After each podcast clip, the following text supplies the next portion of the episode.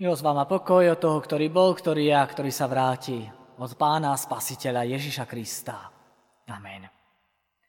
Bratia a sestry, predtým, kým budeme pristupovať k pánovmu stolu, kým budeme príjmať Kristovo telo a Kristovu krv, chceme premýšľať nad Božím slovom, preto z proti slovu Božiemu povstante a vypočujte si ho z 3. knihy Mojžišovej, a to zo 17. kapitoly, verš 11.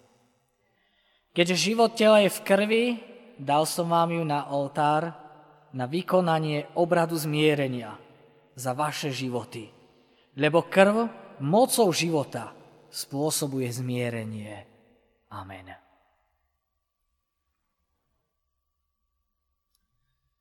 Bratia a sestry, nezvyknem začínať vtipom, skôr otázkou, ale dnes to vyskúšam. Sestrička odoberali ste pacientovi krv? Áno, ale viac ako 5 litrov som z neho nedostala. Možno, že ste pochopili, neviem rozprávať vtipy. Je to taký morbidný vtip, že človek ani nevie, či sa má smiať, alebo nie. Lebo skutočne je to tak, že ak by sme stratili 5 litrov krvi, tak sme mŕtvi. A toto poznali už ľudia v starej zmluve. A to je to prvé, čo sa chceme pozrieť. Na ten starozmluvný pohľad na krv. Teda ako sa Židia, ako sa stará zmluva pozera na krv. V 11. verši, v tej časti z neho sme čítali, život tela je v krvi. Krv teda rozvádza tie životne dôležité prvky do všetkých častí tela. Predstavuje teda tú samotnú podstatu života. Ak prestane prúdiť krv, prestane v človeku prúdiť život. Preliatie krvi naproti tomu predstavuje skutočne preliatie života, teda smrť. Ako sa teda stará zmluva pozera na krv? Podľa starej zmluvy krv je život, alebo v krvi je život. Ak je preliata krv, život končí. A preto pre starozmluvný ľud platil prísny zákaz požívania krvi. Jednak preto, že pre nich v krvi bol život, jednak preto, že iné náboženstva, pohanské náboženstva, verili, že keď vypijú krv nejakého zvieraťa, že všetky tie pozitívne veci, pozitívne vlastnosti tohto zvieraťa zrazu získajú. Čiže Židia mali zákaz používať krv. Prísny zákaz. Veľmi vážny zákaz, ktorý bol veľmi vážne trestaný. Čiže zákaz požívania krvi, ale mali aj zákaz prelievať cudziu krv. Teda zákaz zabiť človeka. A mali aj zákaz obetovania krvi démonom. Teda nemo, nemohli obetovať ani zvieratá démonom. To bol taký trojitý prísny zákaz, ktorý mali Židia. Tak sa pozerali oni, stará zmluva, v stručnosti, na krv. To druhé, aká bola funkcia krvi v tom náboženskom živote. Už akú úlohu má krv v starej zmluve z toho náboženského pohľadu? Krv sa stala nástrojom zmluvy, medzi Bohom a človekom. Krvou sa táto zmluva nanovo potvrdzovala. Vždy, keď obetovali zvieratá, vždy sa vlastne z toho ľudského pohľadu človek priznával k tej zmluve, ktorú uzavrel Boh už s Abrahamom, s Izákom a s Jakobom. Krv sa potom liala z toho oltára, stekala po rohoch oltára alebo ňou boli kropené veci či ľudia. Aj chorí ľudia. Prečo? Prečo bola krv prelievaná? Nuž krv sa používala pri obetiach. My sme čítali to, čo hovoril pán Boh Izrael o krvi.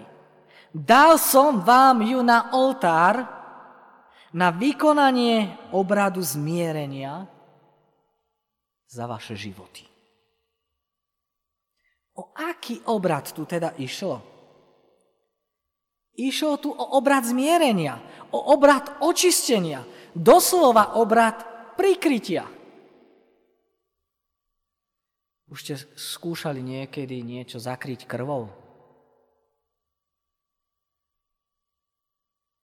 Z nášho ľudského pohľadu sa to nedá, ale krv je skutočne jediná tekutina, ktorá nás dokáže očistiť od našich hriechov.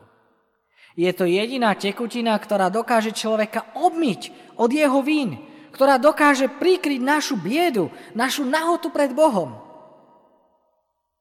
A preto Židia prinášali obete.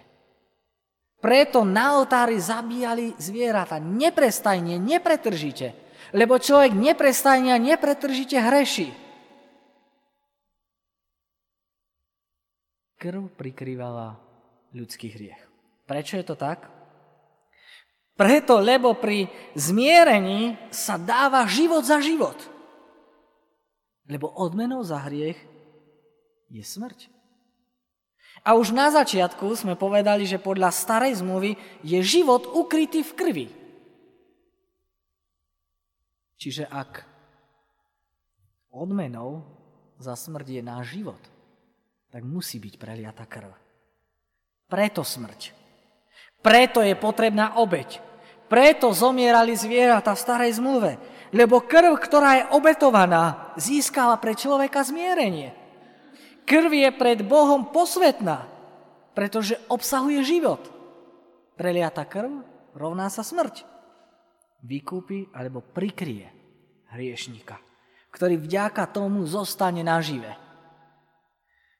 Prečo hriešný človek môže zostať nažive? Lebo za ňo už bolo obetované zviera. Namiesto jeho života bol zabitý iný život. Preliata cudzia krv Lenže problém je, že človek stále hreší. A tá obeď, to zviera je len dočasnou obeťou. Ale je tu ešte to tretie, čo si môžeme všimnúť. Čo síce nie je v tomto texte, ale k čomu smeruje nie len tento text, ale všetky obete v starej zmluve. A to je poukaz na krv pána Ježiša Krista. Čo sa deje, keď sa pán Boh nahnevá na hriech človeka? Čo sa deje vtedy, keď Pán Boh spravodlivo trestá? Už bratia a sestry, vtedy tečie krv. Pretože odmena za hriech je smrť. Keď Boh trestá hriech človeka, tak vtedy je zlé. Vtedy musí, musí dojsť k preliaťu krvi. Musí dôjsť k smrti. Ináč sa nedá odstrániť hriech. A tak kde Boh trestá hriech človeka? No na Golgote. Na kríži. A aká krv tu tečie? No nie cudzia krv, ale jeho vlastná krv. Krv, ktorá tečie z kríža, kde sa táto láska nechala príbiť a zabiť. Keď sa Boh zjavil vo svojom synovi, tak sa zjavil ako láska, ktorá krváca. A prečo to Pán Boh urobil? Pretože my sme hriešni. My sme úplne skazení do špíku kosti. A tak čo urobí Pán Boh? Keď sa stretne s takouto porušenosťou na strane človeka? No on má právo zničiť a odstrániť všetko, čo je zlé. Všetko, čo je protibožské. A to znamená, že má právo zničiť aj nás. Pán Boh mohol urobiť veľmi krátky proces so svojim stvorenstvom. Mohol zúčtovať so svojimi nepriateľmi. Však vidíme, že keď sa Pán Boh stretol s takouto porušenosťou, tak on krvácal. Nie my. Jeho krv tiekla, nie naša. Prečo? Prečo krvácal? Preto, lebo Pán Boh je láska.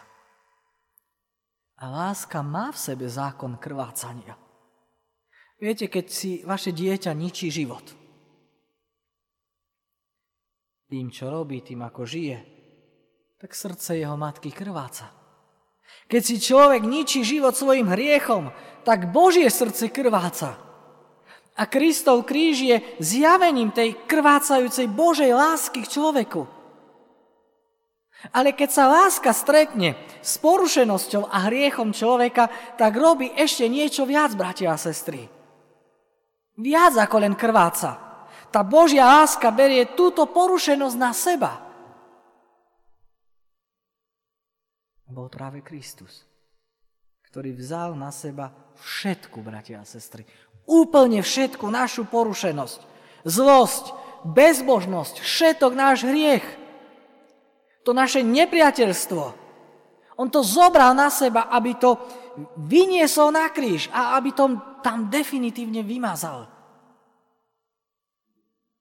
Vďaka tejto obeti. Vďaka tejto smrti všetko to, čo nás oddeluje od Boha, bolo odstránené.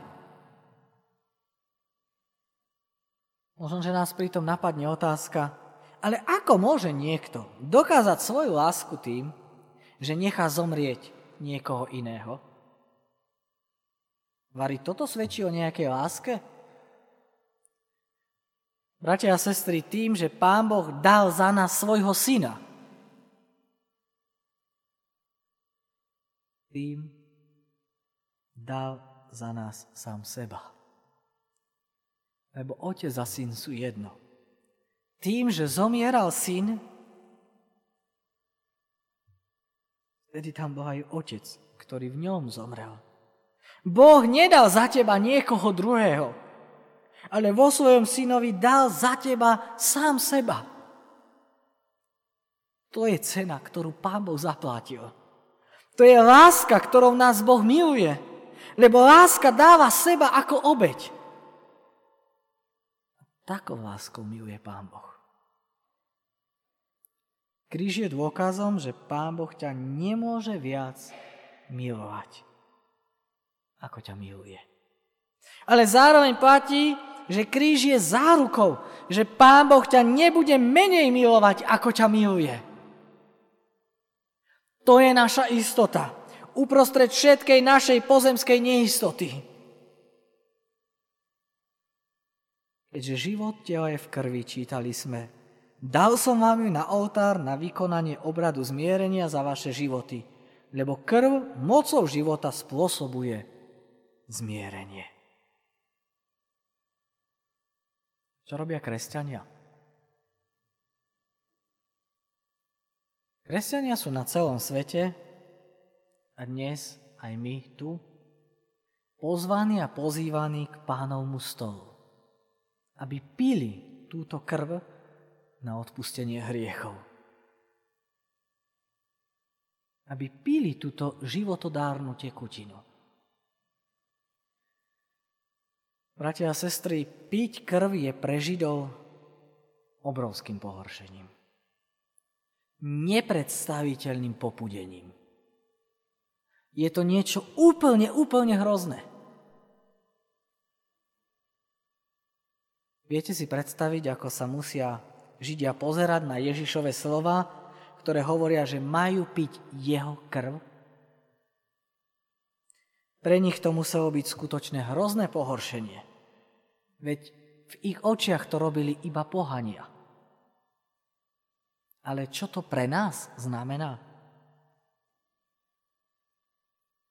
Už to, že ak sa má piť krv, tak sa najprv musí tá krv vyliať, preliať. Vyliata krv však nie je len obrazom toho, že Pán Ježiš stráca život. Ale je aj obrazom toho, že Pán Ježiš dáva život. On ho dáva aj za mňa, ale aj za teba. A aby si ty a ja, aby sme my mali o tom istotu, tak príď. Príď aj dnes. Príď k pánovmu stolu a pí. Pí pod spôsobom posveteného vína jeho pravú krv. Aby si mal istotu, že aj tvoje hriechy sú odpustené.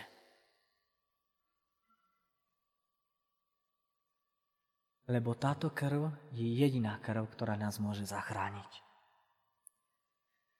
Viete, že Častokrát sú ľudia vyzývaní, aj my vás sem tam vyzývame, keď treba zdovalo v cirkevnom zbore darujú krv, kto z vás môže, aby išiel, pretože krv dokáže zachrániť človeka pre tento časný život.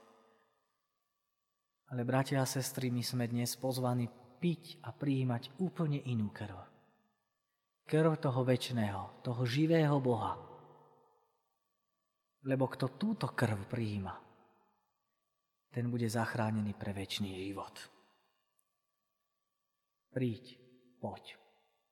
Aj teba dnes Kristus volá, aby aj tvoje hriechy mohli byť obmité, prikryté krvou, aby aj ty si mohol dostať nový život.